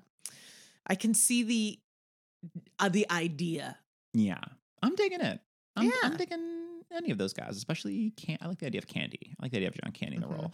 Um, but let's move on to Claire. Claire. Amy Jo, your thoughts on Molly Ringwald and who would you cast if you had to cast someone else? I think she does a great job. I absolutely buy this like prissy princess without she doesn't make her unlikable for a second. Yeah. You know, you also get that like with the the way this actor playing the dad, who it, I I didn't look up how old he is because I didn't want to be upset with my own life. Um, but like, you know how like adoringly this dad's like, no, you you know you're you go out there, honey, and blah blah blah. And it's just like, um, you get a lot of con- it, th those first scenes with the parents provide obviously a lot of necessary context, and it's Yeah. a great example of exposition being shown, not told. Because then we get their perspectives on their parents later, but Right. we've already seen it. We've already been able to form our own conclusions, uh, form our own opinions. Um, so yeah, I I I really like her. I think she does a really great job at at keeping us at arm's length, but yet on her side. Definitely. Um, as far as like yeah, the relationship between her and Bender and the movie's point of view on that, that's that has nothing to do with Molly Ringwald. But I yeah, I- Right. I, think she's great. There's a reason I she think became such a yeah. famous person from. Oh, absolutely. 100%. And yeah, I think that they're all, I think the actors are doing the heavy lifting in terms Yes. to sell like the I- sudden change in the relationships, especially once they pair off. Like she is doing a lot of that. I mean, work. obviously you are feeling it the whole time. right. I let me just also be clear. I have zero problem with these two characters like winding up together. That seems like kind of a duh, you know. It's it's Beatrice and Benedick. It's like, you know, it's it's you have the two Opposites attract. yeah, opposites attract. It's it's It's the lady and the tramp. it's uh yeah, yeah, spaghetti. Um yeah, they could be uh, having spaghetti just like one giant tube of sushi, that, or they're just sh- they're both on each side of a sushi boat as they go nosh nosh nosh towards each other. Go roll to roll, California roll to California roll. Um, but it's it's just more, you know, the the point of view about how Yeah. as everything I've said. But um, but yeah, like I think they're also doing such a great job of selling their attraction without in any way like telegraphing that to moi, the viewer. Totally. Yeah. So do you have uh, oh, oh, right. anyone else? The podcast. Um, how many episodes have we done? Well, you're it, you're it's certainly fine if you don't. No, so I do have on here for Claire both Jodie Foster and Joan Cusack. Oh, and Joan Cusack. Yes. Oh, love it. Like age wise, Yeah. it's hard to exact, but I just feel like she is so good at all of these things. Yeah. But I having, you know, thinking of like School of Rock and that sort of like more like pulled together. Yeah. I think that she'd be great. Um, I have she'd be a bit old for it at this point, but I have Jessica Lange on here. Like that's someone who Mm, you yeah. just see her and you're like, Yeah, that is Jessica a Lange. gorgeous, popular Yeah. princess that does is not even trying to be that, you Yeah. know, um, uh, which I think is is useful here. For um, I'm actually not sure how old she is, but like a very young Catherine Keener, I think would be a very interesting Oh, note. She tends to. I mean, we also have seen her being in uh, in her. You know, she wasn't a teenager doing the movies that I've seen her in, but Right. like, you know, she tends to play a bit more like world-wise wisecracking type thing. But that doesn't mean that she couldn't also be a very interestingly calibrated version of this. Yeah, absolutely. Um, and then like, oh, I don't even have anyone like for today today because I don't know the kids. But that's fine. You see, I don't know the kids. you don't know them Utes. But for like the most contemporary person, the youngest person on my list basically is Gemma Chan. Because when I think when I think of like who Oh. the most picture perfect pulled together person I've ever seen in my life in a way where I'm like, yeah, I would want to Yeah. follow that person around to high school. I'm like, yeah, Gemma Chan. Sure. I mean, I could see her Crazy Rich Asians co-star Constance Wu. I, I could see in I terms of thought the like. of her too. She's like a, Yeah. a kind of a more comedic take on it. Sure, Um, absolutely. but yeah, for sure. Yeah. Um, around this time, they'd be the right age. I could see uh, young Elizabeth Shue. Oh, I'd be interested in. absolutely. Young Diane Lane. I would Mhm, like a lot. mhm. Um, I couldn't decide between her, her, either Claire or Allison, and I think I'm more interested in her as Claire. I could see Jennifer Grey. Yes. I would be into. I can see, particularly like Ferris Bueller. It's very Exactly. Allison, but Right, but, but yes, I think that she could easily play Claire, and Oh, st- yeah. it's still just that her fury at Fe- Buell Ferris. it's y- it's just the uptight Bender. clown, It's yeah. uptight clown. As yeah. opposed to Ally Sheedy, who's much more just like "Ah, I'm just chaos, Just- just walking chaos. around. Uh, What did you say? What were, what was it? Where she like lifted something, or I was just like, how is she strong enough to do that? You're like, she has the power of chaos. I don't remember what it was. That well, was she ripped the patch off Andrew's jacket. That's what it his, was. Like, wrestling and patch. I just screamed, "Those are sewn on!" Pure and you said, "She has the power of chaos." uh, or give me that young Marisa Tomei. oh, yes. And with the full my cousin Vinny voice, I don't care if it doesn't make sense in the context of I moved this here from. Brooklyn. Yeah, that's what I'd like. As for the actors who were actually considered, Robin Wright auditioned. Oh, I yes, I love. can hundred percent see that. This is pre her really Yes. breaking out because in 1985 she was on the soap opera Santa Barbara for years and years and years, and then Princess Bride was 87, which is like the big like movie break. But clearly she's already getting them auditions here, Yarp. uh, and I would like that. Jodie Foster was also considered for Claire, They just wanted her in this. as was Laura Dern. So the, clearly they had him like we don't quite know if We'll you're shape more Allison or yeah. more Claire, and then the answer is you're neither. He's like, I wrote it in two days. It's malleable. I wrote it in two days and then I cast it over the course of two years. Uh, but yeah, I could see. I mean, I could see any of those. Um, I think I like Robin Wright the best. Out of those, for sure. But maybe Laura Dern. I do love that Dern. Uh, but let's move on to finally Bender. Amy Jo, your thoughts on Judd Nelson and who would you cast if you had to cast someone else? It's hard for me to watch Judd Nelson and other things because I just am like, but you're not Bender. Have you seen him in anything else? Uh, yeah, I, yes, I have, but I Oh, can't tell you off the sure, top of my head. sure. head. I don't know if I've seen him in a, a one single other thing. I totally have, but it's like years later. Yeah. And I, I, can't. I did used to confuse him and Judge Reinhold just from the name. Judge so I was like, is sure. Judd Nelson the guy in the Santa Claus giving Tim Allen guff? Like, no, I know. I know I've seen him in something else because I, but I just couldn't Yeah. tell you right now. I'd have to go look through his IMDb, which I'm not going to do. Maybe he popped up in a murder she wrote. I don't think he popped up in a murder she wrote, but I do think it probably was a television guest spot type thing. Yeah. Anyway, I think he's he's great. And again, all of my all of my issues are to do with either the writing or what they chose to keep in the improv. Because again, now dropping uh the homophobic slur that is casually dropped at the beginning of the movie, which I think is that I think Andrew saying that or I think both of them. both of them I think Regardless, both of them say it once. that we're not cool with. Uh, let, let's just say the blanket that obviously. Anything else that he does in this movie feels like he to me if he's improvising it it is him trying to like be like this is my character's point of view the problem is then how it's edited together in a way that's just like well that's ugh, that's if this is also supposed to be someone who we're really supposed to get behind and in a way that is more complicated than you're showing us like uh, there's just you know not a lot of nuance in the in the lens. That's all I'll say. Um, I think he's excellent in it, and Yeah. yes, it. I do think I think you're getting, you know, you're getting the framework of him to what he's talking about with his parents about he's got the cigar or burn, Burn, on his mhm. arm that that is if not excusing his behavior it is it's to contextualizing. it. contextualize to explain But that's yeah maybe that's what I mean. We get such deep, compassionate context for him, which I think we need, you know, and is great because it's not just taking this one character and writing him off as a loser. You know, it's like giving us real human context. But it doesn't give us that same context for Claire's virginity. Like it doesn't give us that set like not really. Like it it they bully her into like admitting stuff about herself that she's like not okay with in a way that's like th- there are just other choices that could have been made. Again, like Sure. the shot up the skirt. It's like that kind of thing where I'm like, no, no, no. You're shooting this as a funny moment. She's covering for him, and there's no discussion of like, like if there was something just like to acknowledge, like, hey, I, if he were able to say like, you know what, I'm sorry I did that. I'm sorry I made you feel badly. But instead, she comes into the closet and like to make out with him, Mm. which is fine. But there's no acknowledgement on his part or her part that like, hey, you know what, you hurt my feelings, and that was maybe like or you made me say that in front of people that I didn't feel comfortable saying that with. Instead, it was just like, you get to make fun of me, and I'm then going to go make out with you because of that. Like, Yeah. and there's no examination of that. And that is where I have a problem. Sure. That there's no examination and no, like,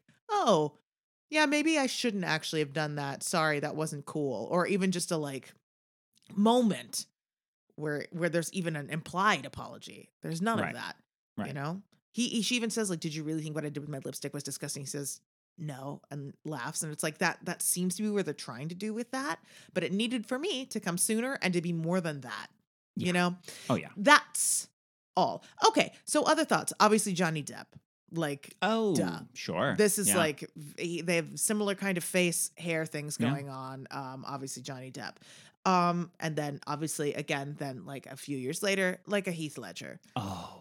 I mean, could you- could you- could Could you? I okay, could. so so the ten things I hate about you, but as the Breakfast Club. So Julia Stiles as your Allison. Yes, Larisa Larisa Oleynik as, as your Claire. Claire. You got Joseph Gordon-Levitt as your Brian. Yep.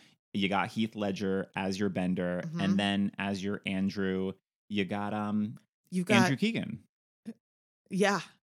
Yes, or, you do. Yeah, I think that's how it shakes. Or, Joseph Gordon-Levitt is your Andrew, and David Krumholtz That's what is I'm your thinking. Brian. That's that's what I'm thinking. Okay. I don't Joseph Gordon-Levitt 1999. I mean, nowadays he's got them muscles, but at that point I don't think he could pull off I the think it's more uh, it's it's more important. He could have been on the track team or something like that. Like he doesn't necessarily Sure, need to be a that's true. wrestler. It's just That's more that true. he is like in a particular very socialized Yeah. group type thing, you know. Um, Either way, I think it could be Either way, done. It could be a one to one. we've done it. We've cast it. We've cracked We've it. done it. And principal Larry Miller, come on. Oh, come on. We're done. Perfect. Or Allison Janney. or Allison Janney. And then Larry. Miller's the janitor. Allison Janney getting in Heath Ledger's face saying, hit me. I want you. You get one hit, this is guy. like when people are talking about how in Crazy Rich Asians, the scene between Michelle Yeoh and Henry Golding, they're like, that's the most sexual tension this in the entire movie. and be like, this isn't what we meant, but we're not mad about it. You're not wrong. You're not wrong.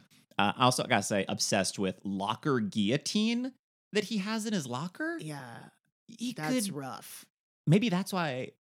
That would actually be really random if the janitor just had like a hook for a hand. And he was like, "I look through your lockers," and that's when they because they cut to Bender, and clearly it's because he's got weed in his locker because he makes the biggest eye like What? face when he says, "I look in your lockers." But it could be like, "Oh God, I almost chopped off the janitor's hand." Oh man. Um, I have. I mean, I think there's like a lot of different people who'd be great in this part, but uh, I really was just going through like my roster of, of Yeah. uh, Sexy 90s and early bad 2000s bad boys. boys. So of course, then I was also thinking Christian Slater, a la Same, JD, you know, from. Heather's. Oh yeah, love it, absolutely. Oh, also because you mentioned his clothes earlier, the Judd Nelson's clothes in this movie are the outfit he auditioned in for the role. So they Well- just went no notes. That's great. That that in. honestly explains a lot too. It's just like, yeah, I even if it's not what he was like authentically wearing every day, if it's stuff that he like thoughtfully put together Yeah. to create that look, Yeah. then why uh, why why not use it? Why There's not? Annaleigh Ashford wore a shirt to the first read through of Kinky Boots that the Jerry Mitchell became like obsessed with and so they bought that shirt so that she could wear it for the big song that she sings. And like they so they kept trying to track it down because a lot of the costumes like are supposed to be this one specific dress this or Right, that here or there. And of course like you know if you're buying this dress from Anthropologie like it only sells things for a certain amount of seasons so they would have to track them down. But like so and if you look in any of the promo pictures of her with like shoes on her hands wearing this like green top it's because Annaleigh just wore that to the read through they're like that's so. Lauren. We gotta have it. That's great. I was I did this stupid stupid video that was like for a Kickstarter for some kind of data encryption technology. So I was playing a hacker because the idea being like I'm like you want to buy this or invest in this, so I can't get your info. But whilst trying to figure out like I had like here are I brought in like to this rehearsal with this director is like all these various like three different outfits. Like here are my outfits for like this hacker guy, and he's like, I like what you're wearing, and I was uh like, this isn't what I was wearing like a button down shirt. I'm like, I okay, sure, guys. yeah, I'm gonna hack in the privacy of my living room I'm in a I'm gonna, button I'm gonna hack in this gap. uh, as for Bender, yeah, totally with Christian Slater. I could see, I could see thinking of Ferris Bueller next year. I could see Charlie Sheen. oh yes, Charlie Sheen just pushing around his brother Sheen. Emilio. I was about to say Charlie Sheen and Emilio Estevez. um, I could see a young Matt Dillon. Yes, I would like. Yes, I could see him, or I, he could or him honestly also Andy. be an Andy. Yeah, Yeah. Um, young Kevin Bacon, we're the year after Footloose. yeah. I'm yes, interested in that. Yes, Um, or Robert Downey Jr. He's Yeah. someone that's like, Very he's that. always, uh, he's still, at least maybe it's just for me, but he's always likable, even when he's being a real stinker. And I could see RDJ really leaning into like, I'm stinker bender, but then he like, I can't help it. It's just little RDJ. Um, yeah. So here's the thing with Judd Nelson as Bender. He stayed in character off camera. Oh no, So he's bullying Molly Ringwald a lot throughout filming. I don't like it. which nearly got him fired. John Hughes almost fired Judd Nelson because they had a very contentious working relationship throughout this film. But unsurprisingly, Paul Gleason as Vernon was the main person who was defending Nelson, saying that he's a good actor and was just trying to get into character, which is really fascinating looking at those two characters Yeah. and then those two actors and him being the one that's like helping kind of shield him from like consequences of like don't don't stop bullying you are- particularly the 17 year old. Yeah, let's uh so here we go. Where where are them ages at? Um their breakdown of ages. Judd Nelson was 25 at the time of filming. Molly Ringwald was 16. Her 17th birthday was 3 days after the film's release. And if you're if curious, Emilio Estevez and uh, Ally Sheedy were both 23, and Anthony Michael Hall was also 16. So yeah, just uh, bullying this girl who's a decade, almost a decade younger than I you. can't abide that. And that is the kind of like boy is it ever the 80s and like we're we're like still like in the throes of like the method being like so Yeah. so um uh, revered Right. that it's like well you know if it gets a good performance it's worth it no And here's the thing: if it gets a good performance, it's worth it as long as it does not Imp- affect anyone else anyone else. Well, as for the actors who were considered, Emilio Estevez was originally going to play Bender, but John Hughes could not find anyone else to play Andrew. So I assume all the actors that we had up for Andrew either just didn't Mm. work out scheduling wise, or Hughes was just like they just not can't do, do, it. or not. They I don't like them alongside Emilio as Bender. Mm. So uh, that's why Emilio Estevez switched over to Andrew. Jim Carrey also auditioned for Bender, I which I'm like, No, I see. Uh, weirdly, I see him more as. I mean, it's so skinny, but like weirdly, I see him more as, as Andy. Oh, it's Andy. Yeah, Yeah. yeah, same. Uh, Sean Penn was considered, so we could I have had. do understand that. you could be looking. I'm like, wait, wait, which one's Sean Penn, Allison or Bender? I can't tell the difference. They're Man, so exactly the same. Um, which I kind of get. I never saw Fast Times Sean Penn and Robin. Wright. Oh well, there you go. I mean, There you go. they would. It, it happened anyway. It did happen so- anyway. It did happen anyway. Uh, Nicolas Cage was considered, but they couldn't afford his salary. Or his antics. yeah, yeah. I mean, here's the thing. I can so see. I it. can see it, but you know what? Judd Nelson is giving a grounded performance. This is very true. This is very true. I don't want it. And I love you, Cage, but I don't want it. Uh, and finally, John Cusack auditioned several times, even traveling to Chicago and Los Angeles before being cast to meet with Hughes. Um, but Hughes eventually dropped him, deciding to go in a different direction because he just didn't think that he was intimidating enough or imposing enough as Bender. Yeah, because like from what little I've heard about John Cusack, like not the most pleasant person, but that's not the same thing as like imposing. True. He thought that Cusack was too nice to play a, the character like this. But this is also in 1985, so yeah. or 1984 when before they're casting. so, before you your know, ego's been blown up by being in Hollywood for too long. That's true. Um, which was a bitter irony is that he got along with Cusack so well in the pre-production process and was his on-set relationship with Judd Nelson was so bad that Hughes swore he would never work with Nelson again and never did so. Mhm. Uh, instead, in 1985, John Cusack had Better Off Dead and Rob Reiner's The Sure Thing. So he had he was still he was the king of the 80s, John Cusack, with those Say Anything and Yes. Better Off Dead and all these movies. Um, but those are all the characters that I found other casting options for. But there are a few characters I didn't mention, though not many. Not many. So I want to briefly touch on them. Paul Gleason as Principal Vernon. I mean, it's this and Die Hard for me. It's like just the two iconic He's also in his. Arthur that we just Oh, that's true. did. And he's he got has a small teeny- role, but it's a great teeny, line. in Arthur. That The good. exchange with Hobson in the That's office. True. Yeah. Yeah. Um, but he's great in this. He's fantastic. because he's the worst. He's the worst. And man, that scene with him and Bender, Really wild stuff. it is so upsetting, but like very effective. It's really great. And also, it's like, yeah, you think about people who maybe like, to use the phrase, peaked in high school, um, yeah. who then get some modicum of power and how just oh it's it's like everything that you you pray people don't go into education to do and yet you know there are plenty of people who That, do that'd be a nice throwaway uh, gag as if he's like polishing some framed photo or whatever that you see as like Mm. young him, like Yeah. him on whatever On the sports wall or team or, something. exactly. Yeah. Yeah, something like anything yeah. like that. Um, I would dig. But yeah, I mean he he nails the assignment yes for this movie. like i always a hundred percent believe this guy like even in the goofier stuff it's like well yeah this guy's having a private moment and he thinks he's alone he's like probably Yeah. losing his mind him trying know? to deal because the door is open so he can kind of see into their like the their right, room the library Right. And then when he leaves, Judd Nelson like pulls the, the screw or something out of the door so that you can't keep it open. And his him his little lotsy of trying to put Mhm. chairs that then get catapulted across the room, having Andrew like, you, come on, help me with this, help me with this. Estevez does a great job of trying to climb back over the thing in a way that is Oh, like, he really eats ass, and you know Yeah. that was yep, that's real, and they left it in there, and I love them for it. yep. Uh, but then when Bender's like, you know, I don't know, sir, that might, what if there's a fire? That'd be a fire hazard for all those kids in here. And he just looks, he goes to Andrew and he's like, come here, what are you doing? Get this out of here. like, what a jerk. What a jerk. jerk off. Uh, and Anthony Michael Hall is Brian.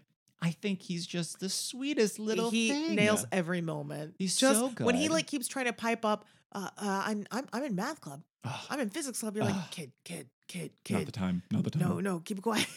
And then him at the end as well. His like little Oh. tear going down his cheek. It's beautiful, and it's not in any way pathetic. It's like No. righteous. You he's know, so good. He's so He's good. wonderful In in this. this It's real. It's it is like the character that I think you can easily forget about in that he's the least showy Mhm. of of them all. Um, but I think he's just so good in this, and so charming, uh, and so you get to see him getting picked up and by his uh, mother and younger sister, who are played by. Anthony Michael Hall's mother and younger sister, really? which I love. That's great. Yeah, Mercedes Hall, his mother, and Mary Christian, his little sister. Got to, which I just think is delightful. the mom was great in that first Oh, scene. yeah. She's like, "Will you find a way to study?" Oh, that's yeah. Like I can't study. We're not allowed to move. Oh. Which also like, that's I I ugh, I well, all no, because you could be sneaking in a comic book inside your textbook when yeah instead they're just study. smoking smoking grass in in the library They're smoking grass and having dance all parties. of their attitudes toward pot is Oh, it's so good. Oh now here's a question i have yes. Listener i have never smoked pot in my life Mhm. and so correct me if i'm wrong but Okay. i do seem to recall Mm-hmm. from what i've been told that like the first time people smoke out it they often don't get high yet oh this kid is blazed i believe is the term Did they? I forget. Did he say that he never smoked weed before? no but it did seem that most of them had Well, maybe they'd all experimented with it at least so. once, You except think? for Allison, because she seems real. She's got some weird like thousand yard stares sometimes in the movie, including Yeah. then when like looking at Andrew when he's like, "Ah, "I'm gonna go back and go get high with them," and she's staring. i wouldn't believe i wouldn't be surprised if she were total straight edge you well, know? she she's the only one that doesn't smoke with Yeah, them, so that exactly seems to be the case. But Yeah. um, yeah, I don't know. I don't know what to tell you. It could be. Maybe he was just faking it. Maybe maybe little Brian was just trying to be one of the cool kids. So that's why he's just like, he starts going into what might be a stand someone's stand-up routine. Oh yeah, What is I he don't talking actually know. about? Ugh, It's very He's got unfortunate. He's- sunglasses on. and He's, just like, I think uh, "That's now forgive me because I have not babe." watched. Yeah, I have not watched a lot of early '80s stand up, but I would. it's definitely a black comedian. That seems clear by the vocal I tape, which would is deeply unfortunate. assume. So I'm gonna go with it was probably, you know, a Richard Pryor and Eddie Murphy impression in some way. It's just like, oh, they cut to him. He's somehow finagled some kind of red jumpsuit. He just starts doing the entire Eddie Murphy raw stand up. oh my gosh. uh, so, Amy Jo, final thoughts. Anything we haven't touched on? Any characters I somehow missed that you want to bring up that we haven't talked about already? Yeah, we gotta talk about the dad. Um, the uh, dad, we do not gotta talk about. Yeah, the one, the one actor we haven't talked about is the guy who plays uh, Emilio Estevez's dad. Right. He's there too. He's there. No, it was it was a really fascinating watch because I did find myself from the distance of almost you know forty years at this point from when it was you know shot going uh, I I felt like I had a real like vertigo watching this movie where there are times I'm like, oh my gosh, this is so great. And times when I was like, I am so mad. But I mean, you know, th- I think it's a useful exercise to watch, you know, things that that are a bit Yeah. problematic today and see like, well, what what what is still working? And also, I thought this was very interesting because like so I was born in 83, which a lot of people like depending on what you look at, it's like the cutoff for millennials. Hmm. It's like the first year you could maybe consider yourself a millennial is like 83, maybe 82. But then some people will say that we are this thing called an exennial, which Wha- is like the hybrid between Gen X and millennial. but I will say I've never in any way identified with Gen X. Like it just the disaffectedness and the kind of cynicism and all this it's just never made s- sense to me which is partially just who i am as a person but also because like i have a younger brother i was like raised I, i'm an elder millennial Yeah. so like watching this movie which again they were like fully teens and adults when i was a literal infant Baby. like I'm like, well, yes, I get this to me makes me understand Gen Xers better, you know, just this kind of like where they're coming from and also what media they were consuming that they were being told was them. And that in Mm. many ways maybe was an accurate reflection of them, you know. Um, it's just very, very interesting. Um, especially because I can look at this and go, like, this is this is not my viewpoint on life. you know what I mean? Whereas not like 10 things I hate about you is just because that's more my generation. But um I don't know, I felt I felt like I was because I don't sit around and watch like reality bites and and Yeah. sex lies and videotape all the time like all these like kind of like gen x staples um so to like go back and look at it and just really be thinking about like you know and, and not that all this stuff matters all that much but something about this that directly addresses the generational divide and you have the principal talking about it you know like the, Yeah. just like how every generation thinks the one that is coming right after them and is like two micro generations after them is like the worst you know it's Right. it's just like very interesting to see that when we are now two three generations like past that and uh micro generations at least uh, i just thought i I was just thinking about it a lot watching it and i thought it was very uh i, I gained a lot of insight watching it also that was really interesting Yeah, absolutely. Uh, I'll end with this. It was originally suggested that there would be several sequels to this movie occurring every 10 years in which the Breakfast Club gets back together. It's like the 7 Up documentary Yes, series. yeah So we would be like 19, imagine 1995? Was it 95 or 96 that- or 85 or 86? it was that this came out? 84 that it was shot This is and- 85, right. and So, ma- 85 so came out. 1995, we would be getting a Breakfast Club sequel. Then 2005, 2015. Is this Can you before sunrise ima- oh, Is it? It might be. This might be. Yeah. So, okay. if this So was shot by 90 no, no, richard linklater So, ni- so 95. Oh, if this is Richard Linklater, he'd still be filming it the first one today. um. So, so 90. So 95. Then they are the Lunch Bunch. 2005. They're the the Supper Club. yep yep and uh, 2015, I think they're the um the dessert denizens, So are they the they're the nightcap crew the nightcap crew. I love it. Um, but between John Hughes swearing he would never work with, Mm. a minor complaint right, uh, considering they would never work with Judd Nelson again, and he had a bit of a falling out with Molly Ringwald because she wanted to pursue more adult roles and move away from the teen film genre, Yeah. and severed her relationship with Hughes. I mean, she did like three in a row for him, you know. Yeah, I mean, that's tough. I get it's also she was so young, you know. totally. But imagine imagining, imagining if we were like talking about like what do you think they're gonna do for the next Breakfast Club movie coming out in three oh years? Oh my gosh. It's like eh, that only works if you're doing something like Wet Hot American Summer, where it's like it's already so dumb. Okay, real quick. A one to one. we got to do a one to one with Wet Hot okay. American Summer. Paul Rudd Paul Rudd. already playing a character named Andy, so he's playing a character named Andy. Oh no! See, I guess I think I want him as Bender because he's just I so suppose. full of himself. I suppose. Okay, Well, okay, all but right. I- you I'm know what I into it. really want is an all? Paul Rudd Breakfast Club. Okay, All so Paul that Rudd aside, Club. that aside, okay.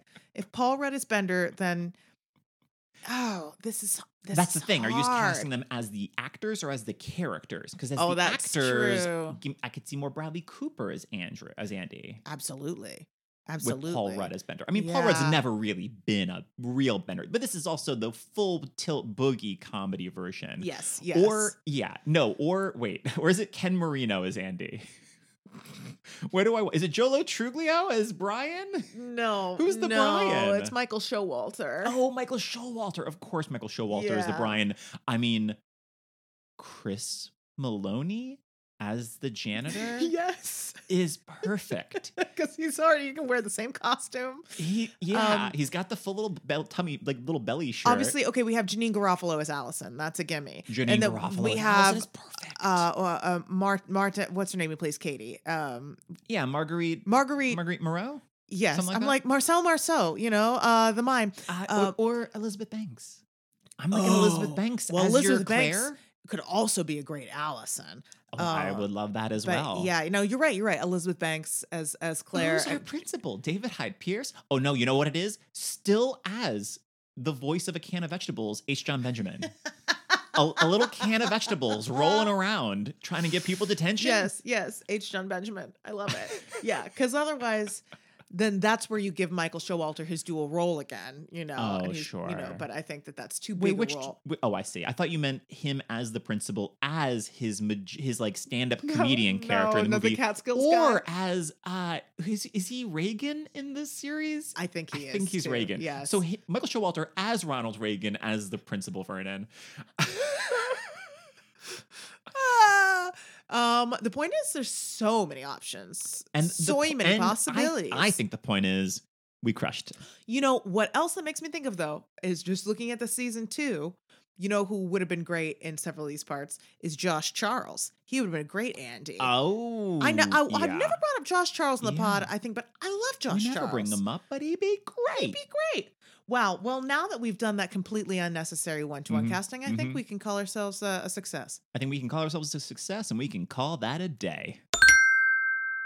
Amy Jo, Uh, Jeffrey, uh, what are you recommending this week? I'm gonna recommend a stand-up special I am obsessed with, and it's Mhm. not just one part. Oh, could it be Four? four parts? And this is James Acaster, who's a British comedian you might be familiar with if you watch any British panel shows, but particularly season seven of Taskmaster. Um, if you just type in James Acaster on Netflix, you'll find it. They're they're four different. They're like recognize, represent. Like they all basically it is four different stand up hours that he did over the course of four or five years in Edinburgh, and then he filmed them all in one like week for Netflix, like at like years later, and they're so wacky. He's such a singular comedic mind and he's so funny. I am genuinely obsessed with each one of these. They also all have a slightly different weird like meta theatrical device kind of thing of like uh, now he's like talking about like this in the second one he's like a member of a jury in the first one he's an undercover cop it's like he has some character There are very fun. Uh, you could say unnecessary, but yet they are like framing devices. yes framing devices for that's- these specials, but they're so fu- he's so funny. They're he's so such a weird. He's such a funny weirdo. Yeah, you want to watch them all in order because they do they do tend to build. The fourth one in particular is like you'll you'll hear people laughing at things that that have come from and been references from the previous specials. He's also got other stuff available, but that those are the ones that are free on Netflix and they're they're really great. So that I'm recommending James Acaster. love it. Jeff, Amy Jo. what you recommending?